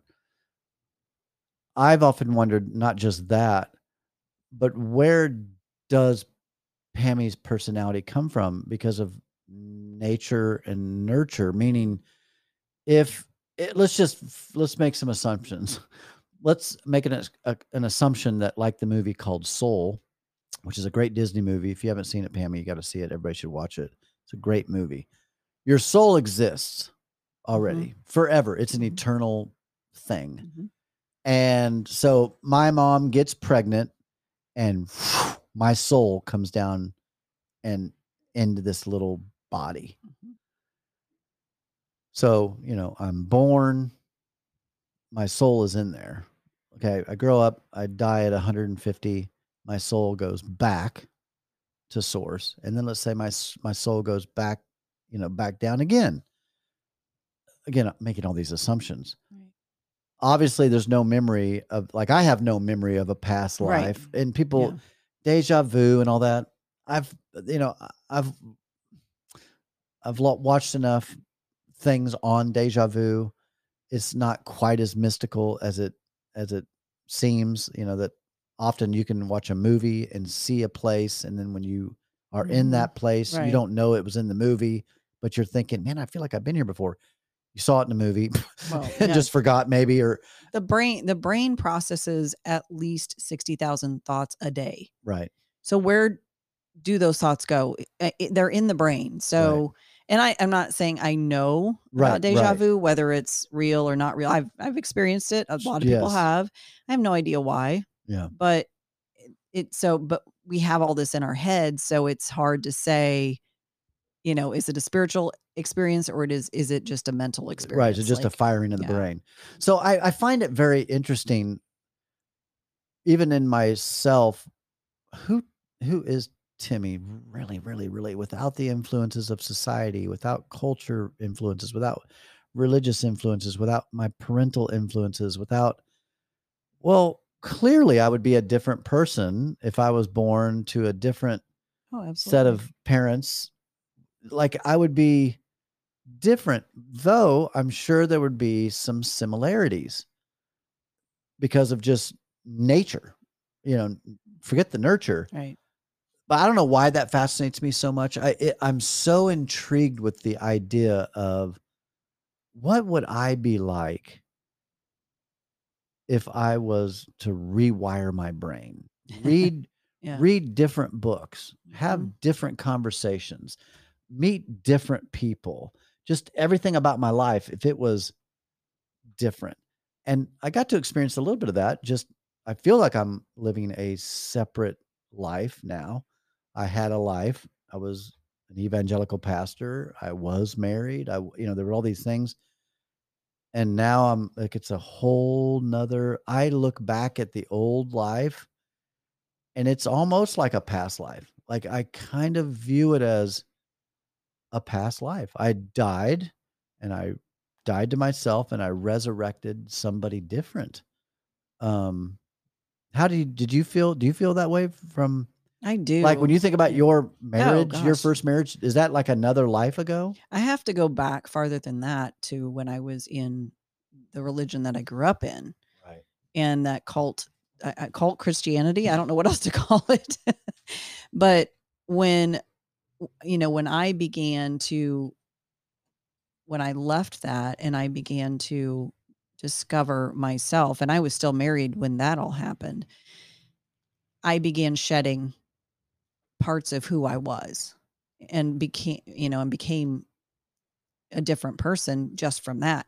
Yeah. Then add in the element of my divorce and it became even more so like and I and I kind of liken it to isn't it 7 years are, that our bodies regenerate like Completely. skin in You're a 7 whole new years. person in, in seven, seven years. years. Yeah. And I feel like if we look at our the spiritual side of who we are and and that we can reinvent ourselves in kind of the similar time frame. Absolutely. And so, you know, I think it's absolutely 100% po- uh, possible to rewire your brain oh A hundred percent. with the right training and, you know, mentorship or whatever it is.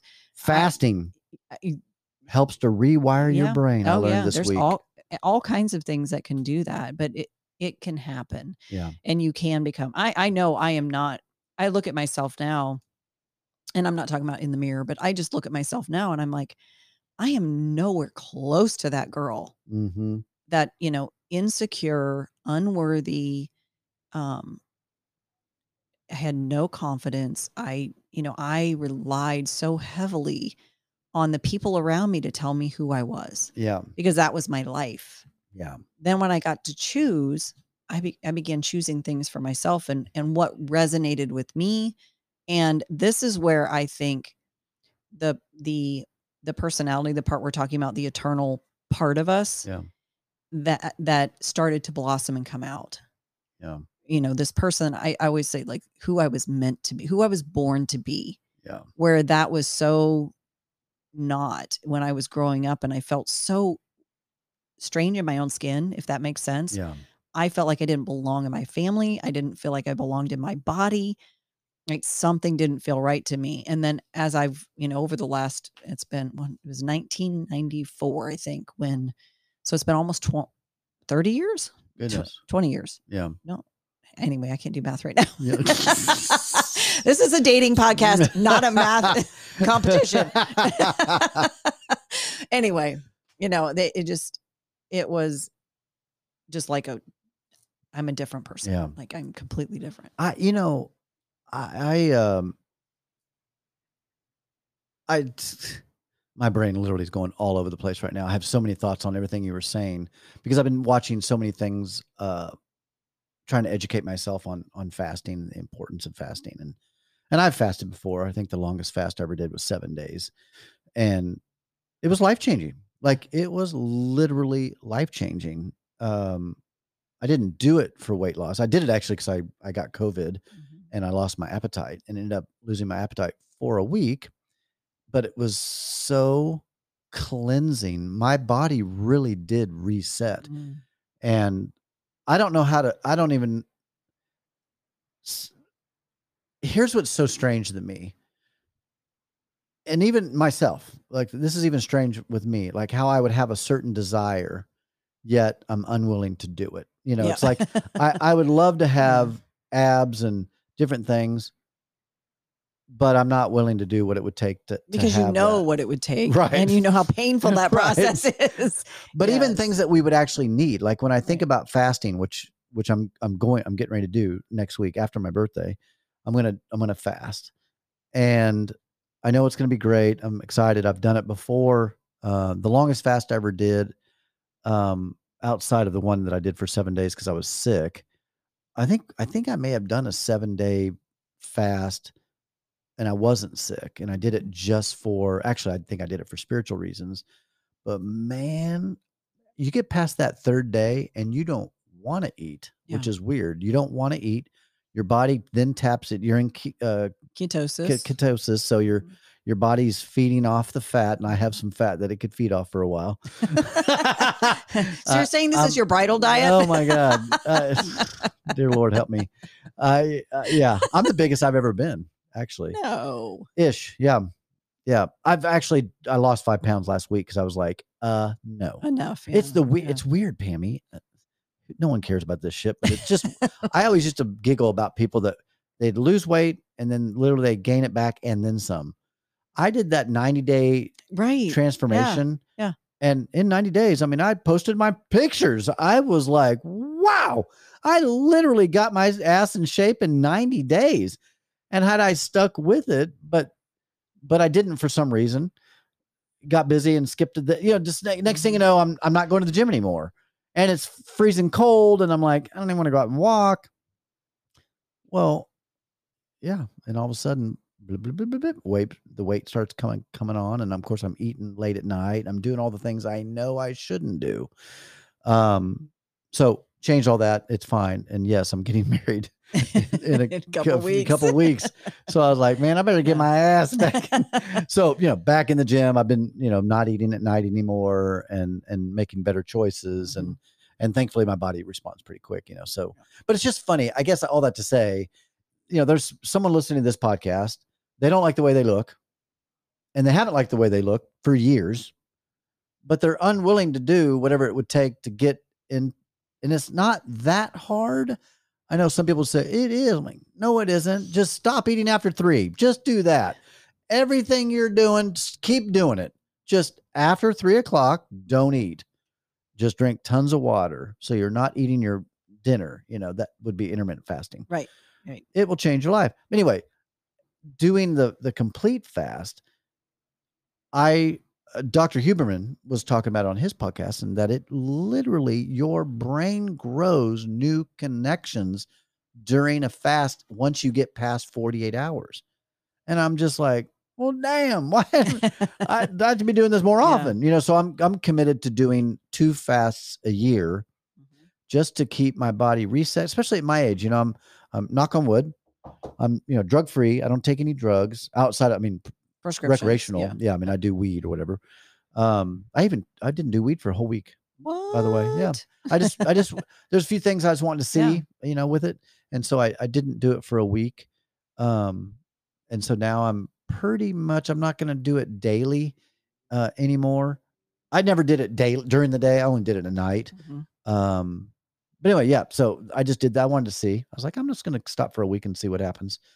Nothing really hugely changed. Uh, but I also like to do that just to prove to myself that I'm not, Addicted to something. yeah, I'm not hooked right. onto something. So Yeah.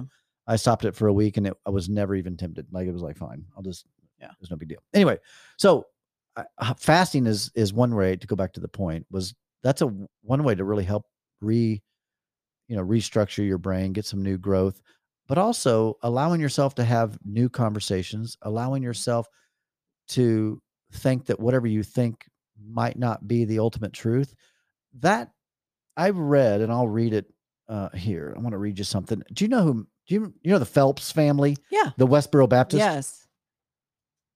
So I watched or listened to a podcast called "The Witch Trial of J.K. Rowling." Great podcast, Pammy. Um, and Megan Phelps used to be a part of the Phelps family, Mhm. the Westboro Baptist Church that pickets funerals. Yeah. You know, God hates fags. That that group. Yes. Everybody knows about those idiots. Anyway, so she was a part of that family and, you know, picketed and did all that stuff and, you know, was on late night talk shows talking about how, yeah, that crappy hate stuff. And then she left that world and which is just f- crazy because it's it's a full-blown cult oh yeah. and they're an evangelical church but to the Off the charts. yeah off the charts like a radical Yeah. like a- like right like a radical uh, muslim that blows himself up that they're like that within the christian world. Um anyway she put down something that that how some of her kind of her journey of thinking new thoughts i really thought this was um just really curious on how to allow yourself to think new thoughts and open yourself up.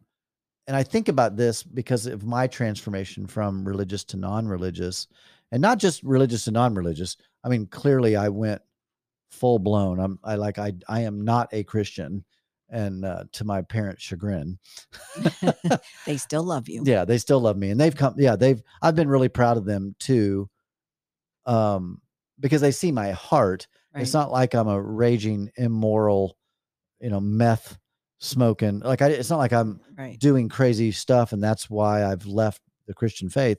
I've left the Christian faith for very specific reasons, and um, and I think that they somewhat, you know, They accept. they that. accept that. Yeah, They accept you. yeah, they accept that. Well, Yeah. I'm sure they're still Right. praying for me. Anyway, uh, so here's the question: four questions to ask yourself, and this is all regarded. This is all part of dating, right? Mhm. If you're really struggling in the dating world, these are things you should think about. And so she says, number one, she says, "Am I capable of entertaining real doubts about my beliefs, or am I operating from a place of absolute certainty?" That's an interesting because that was That what for me. Like, am I certain that Jesus is the only way? You know, am I absolutely certain that Noah built an ark?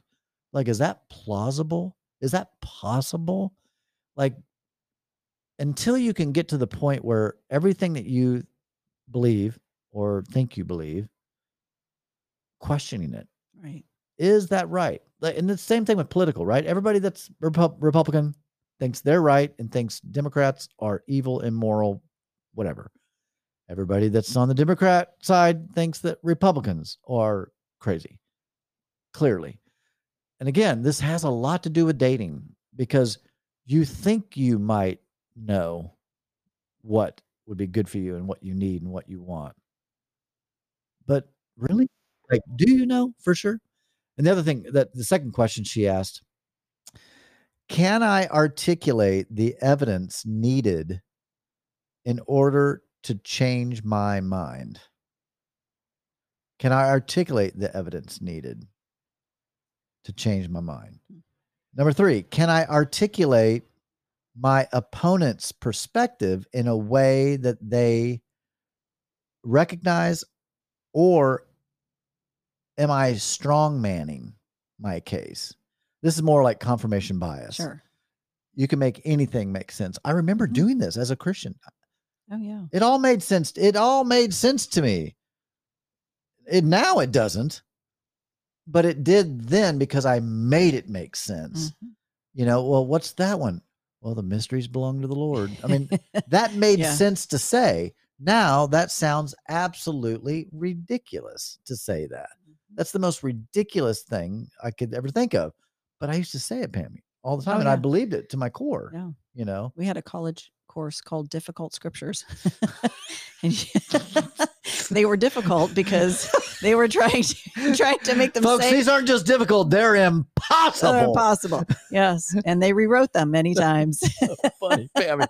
I actually had a class like that too. oh yeah yeah it was making sense of things that don't make sense. and and what was worse was they shame they almost shamed you if you couldn't accept that what it said By wasn't faith. right right. right you know and and and i just and i it was one of my hardest classes i'm like this doesn't make sense like what you're saying is not what it says like that is a rewiring of the brain. Yeah. I'm telling you, my Mhm. brain was wired.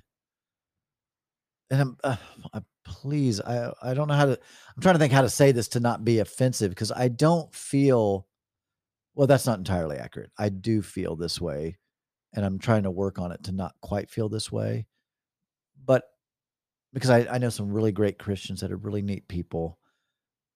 But sometimes when I talk to them, I'm like, wow, you believe that with zero evidence. In fact, there's evidence really against that, but yet you ignore that completely and are only listening to what continues to confirm what you think is right. right right That's just such a fascinating thing, you know? yeah It's it's a mother that thinks their child is innocent who's in jail. right He fucking did it. yeah But you love him so much. How could he ever do that? So there's no way that he did it. Mm-hmm.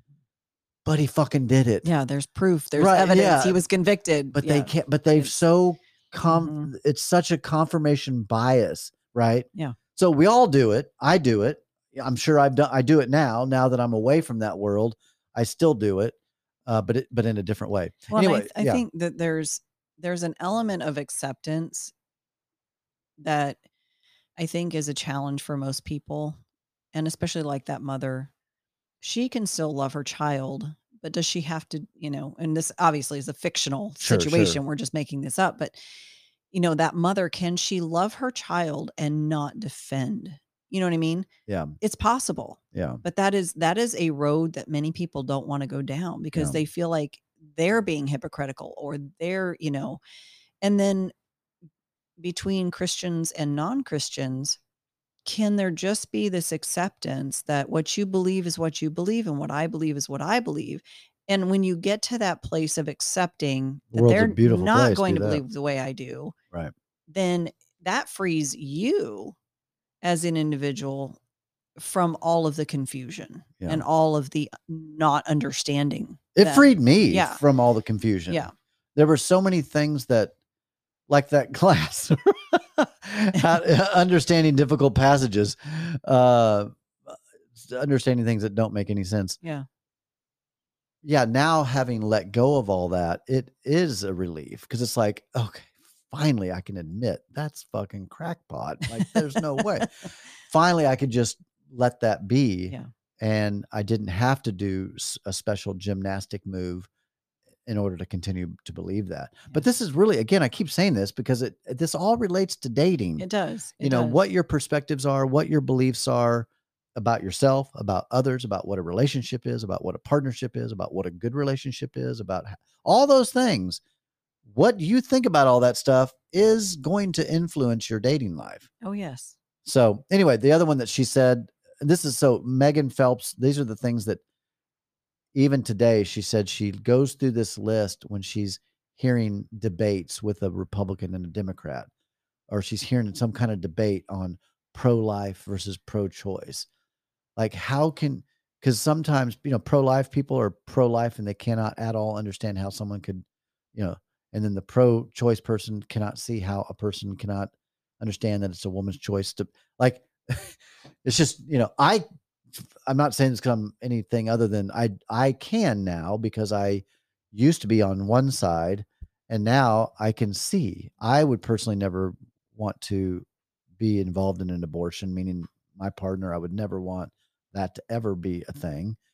Um but i also believe it's a woman's choice right? So i'm clearly kind of straddling both those but what i've learned in my journey is that those that do uh, support pro-choice typically aren't pro-abortion though Right. they're just pro-choice not Mhm. pro-abortion so Right. anyway that is what it is so uh, the other question she asked are you attacking the idea that this person is giving or are you attacking the person Mhm. that holds that idea that's interesting That is very, that's despicable when i see Yeah. that kind of shit yeah. when people i wish you would die and blah blah, blah you know that kind of Well, that happens in relationships all of the time, not in a violent way Right. or, you know, with with words that are extreme, but that happens all the time when yeah inside of conflict, inside relationships.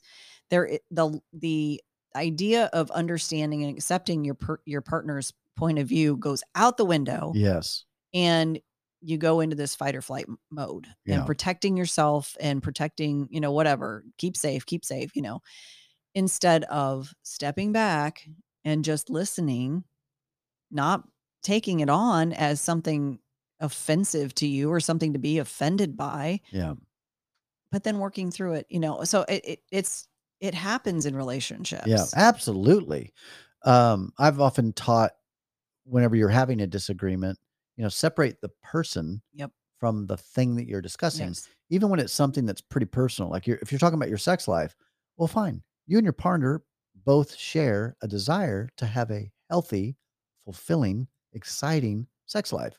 You both, that's, you both of you want that. right So, how can both of you have a healthy conversation to achieve that? Like, you know what I'm saying? So, oh yeah it, rather than you never and I always want and you never do this and then you you're it's like no no no no no don't don't don't attack the person. Talk about The fulfilling thing. sex. yeah, talk yeah. about the thing. How do you- you yeah. want or if budget? Let's you talk about money. Mhm. Don't attack. You spend too much. You're just gonna make us into poorhouse. Blah, blah, blah, blah. No no no no no. You both want to not be poor. you Yeah. both don't want to be homeless. So, what do we need to do about our budget, or how do we need to handle money? Yeah. And you can the- talk about it together. yeah be on the same team Yeah.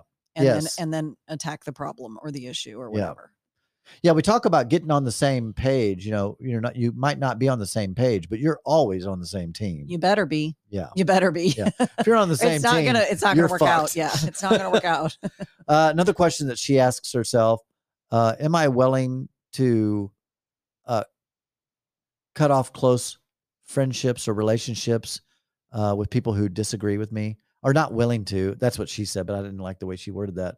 Do you?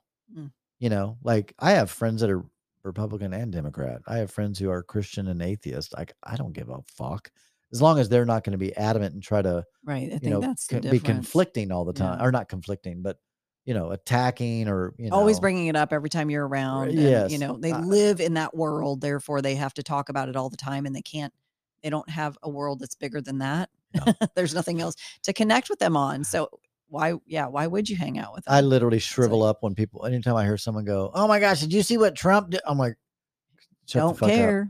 Did you see what Biden did? I don't, Don't give care. a fuck. Can you seriously like stop? Uh, and you can always tell when someone's a CNN watcher or a Fox watcher. Right. You can. It's like, yeah, when they start quoting certain people, you're like, "Mhm, I I feel you. All right, the last one is: Are you um willing to use extraordinary means? Uh, people you disagree with. You know, like I guess outward means like blogging against them. Oh, or yeah. different things. You know, I'm not a contentious person. Um, like I definitely speak my truth. Obviously, I mean, I'm very opinionated about everything. It's funny. I told someone the other day. They said, "Well, who has an opinion about that?" I'm like, "Well, I have an opinion about everything, but I don't have to." I guess the the difference, and this is another thing that I'm compatible with my partner with, is she also has an opinion about everything, just like I do, and I would think most people do. But I don't have to give it, and I don't Right. have to share it. I don't have to have anybody align with my. I mean, it was difficult for me to leave Christian. All my my life was in the Christian circle, so Yeah. it would have been much easier for me to have stayed in that world. Honestly, it'd be so much. It would have been better in in some ways, but it would have been terrible for my soul. yeah. You know, I I just couldn't continue down that path. All right, so let's finish up here. We're talking about compatibility, um, and I'm gonna look up that list again. my phone closed down. All right, compatibility. So we talked about connection. Now we're yeah, we talked about, about yeah connection now we're going to compatibility uh lifestyle this is this is one that um we we kind of covered this before it's it's Yeah. you know if you're a couch potato and they're Mhm. uh let's get out walk hike and be out in the sun let's whatever Or let's be active. Let's Yeah. just be active. Let's That- go do things, explore, be adventurous. Yeah. you need to be compatible with that Yes, you know absolutely. like you yeah i i just went frisbee golfing with uh, jessica the other day and she like really loves it and, you know i'm a new frisbee golfer and and she's new too but she's like i really like this i'm like oh my gosh like That's this- awesome. and not that she needed to No, but she's it's open to so trying new fun things. yeah it's such a fun but again it, that's what it is it's, it's her personality is she's open to things Yep, so she's adventurous. And that I think, yeah. And she needed to be with someone who is also adventurous. Yeah. And you can find new things to do together. Like ne-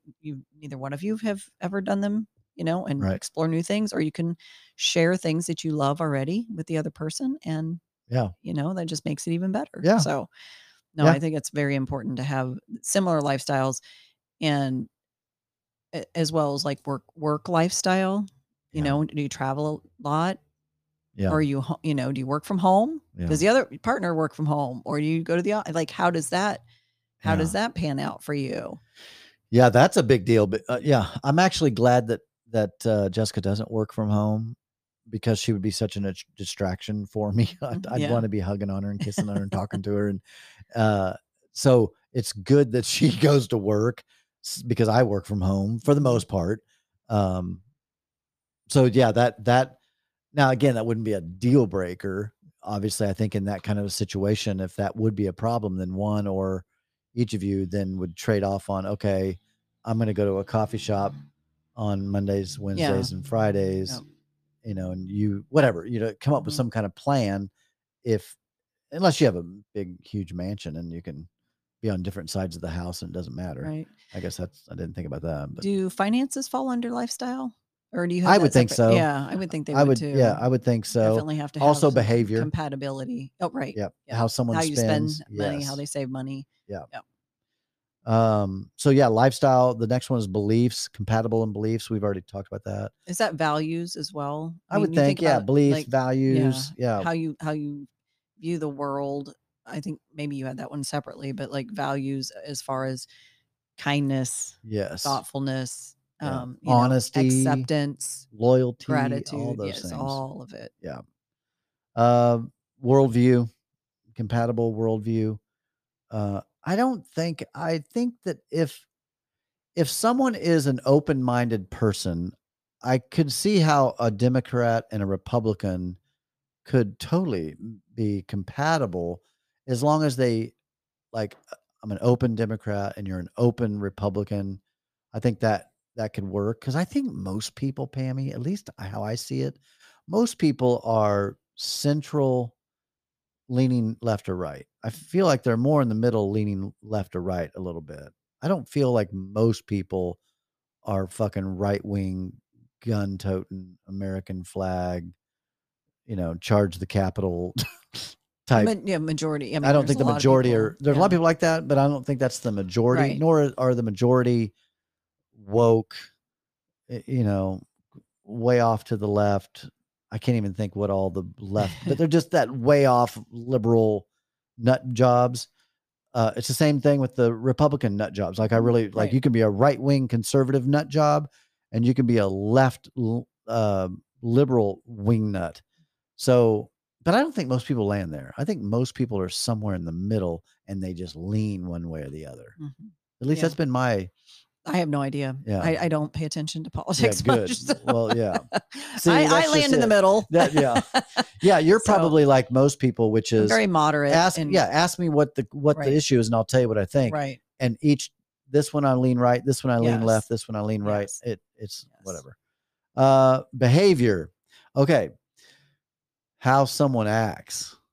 That has proved to be super important to me. Um something that I'm very attracted to is how someone behaves.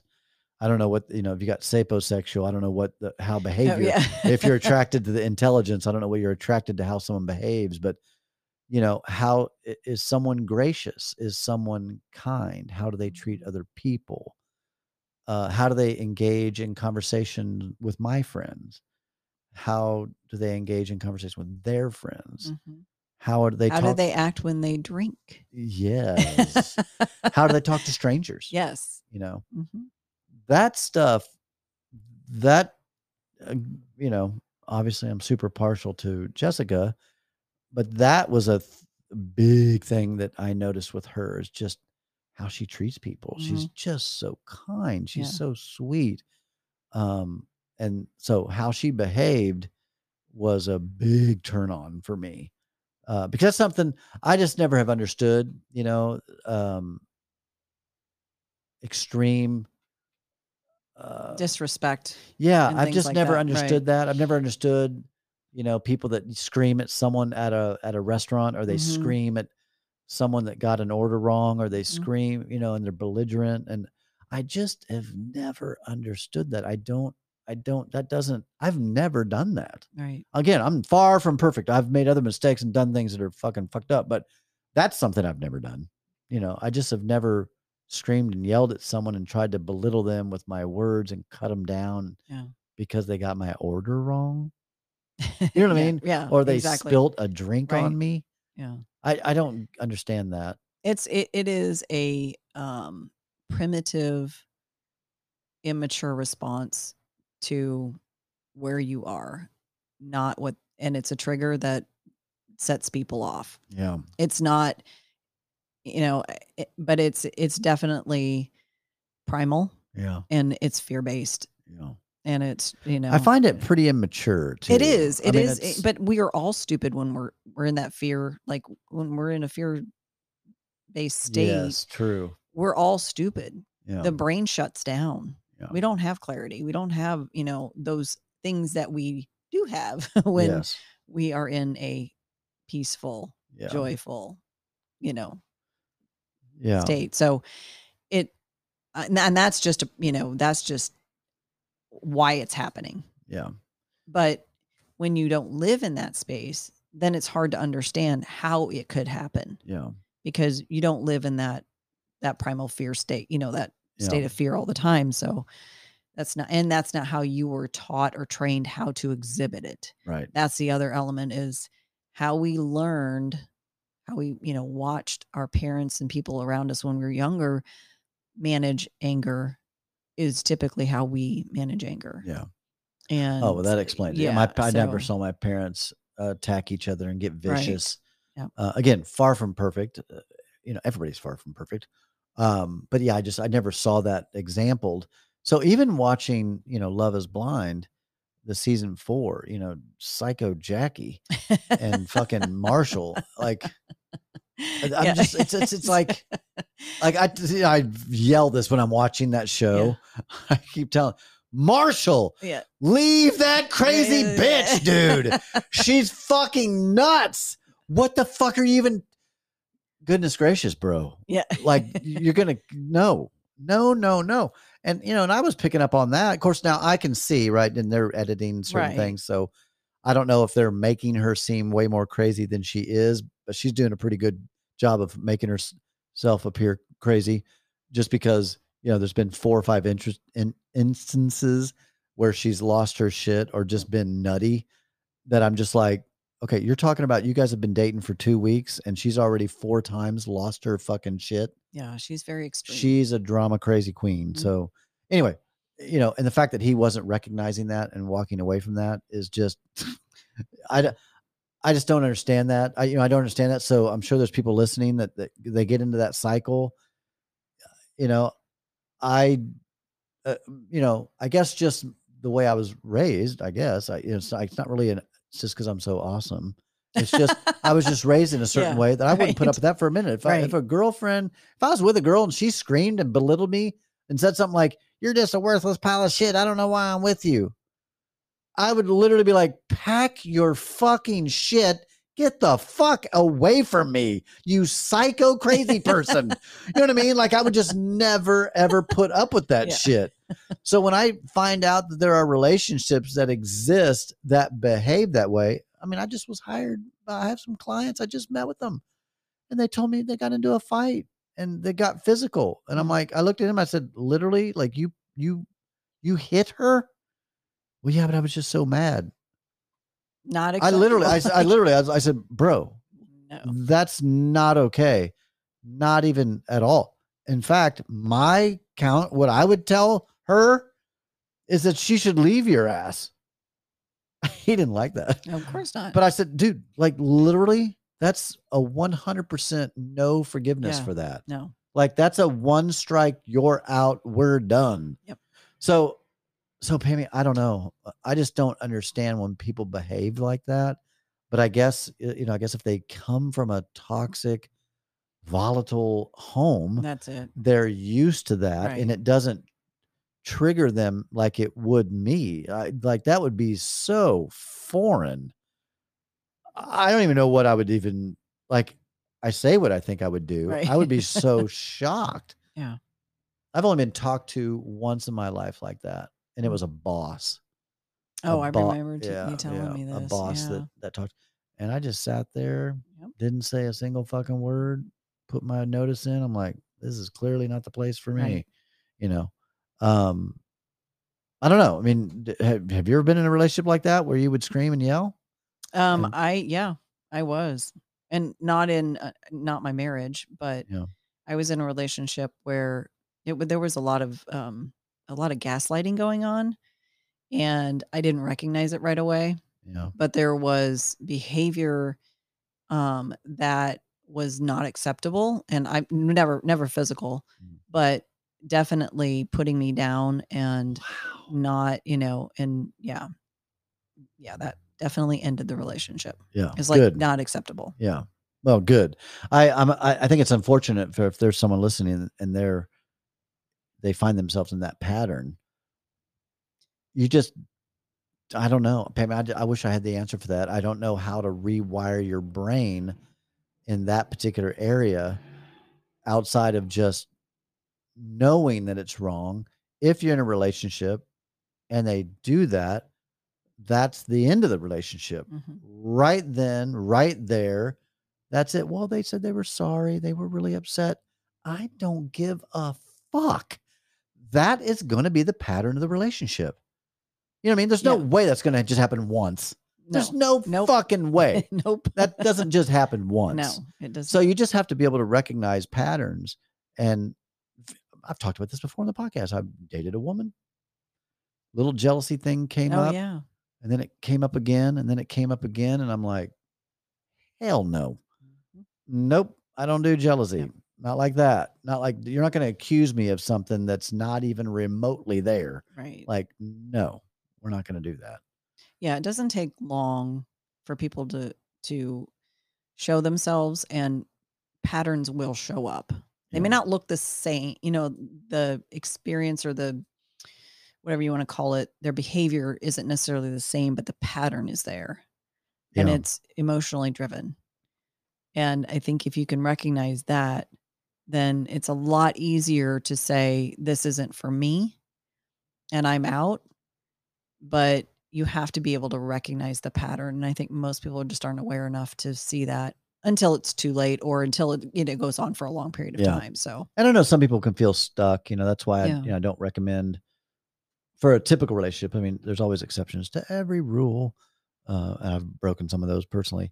Um, not move it in too quick. You know, not Yeah. if there's certain things to just kind of let the relationship kind of Yeah. simmer a little bit and see how it goes. You know, walk it out. You know, just walk it out. Keep just keep keep going. Just let it keep going.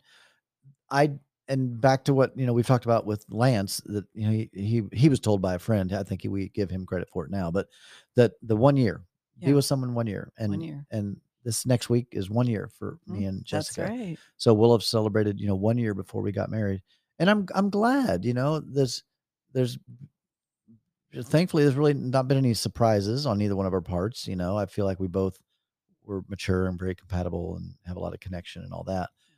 But also, you know, she's not dumb and I'm not dumb. And so let's just keep dating. Yeah. Let's just keep Oh, yeah. keep going out, keep seeing each other, keep having long, long ass conversations, keep being very honest, very vulnerable. Tell your truth, speak your truth. Um I'll tell you what's helped uh helped us really get to know each other. I know this sounds so fucking ridiculous, but watching Love is Blind and talking about all of it Oh, yeah. like like I talked just like about Ja- about Jackie, you know. Mhm. When that stuff started happening, I mean, I paused it and I looked at her and I was like, that fucking Jackie is crazy. Marshall needs to pack his shit and leave. You know, and just me saying that like that created then, you know, converse, Conversation, yeah. conversation. And clearly if it was an isolated one-time event, I'm not I'm not super cutthroat. I am about some things, but not super cutthroat about everything. But when it comes to something, you know, if someone's showing a pattern of craziness, they're crazy. oh, yeah. So, all right, everybody, thank you for joining us today. Peace out.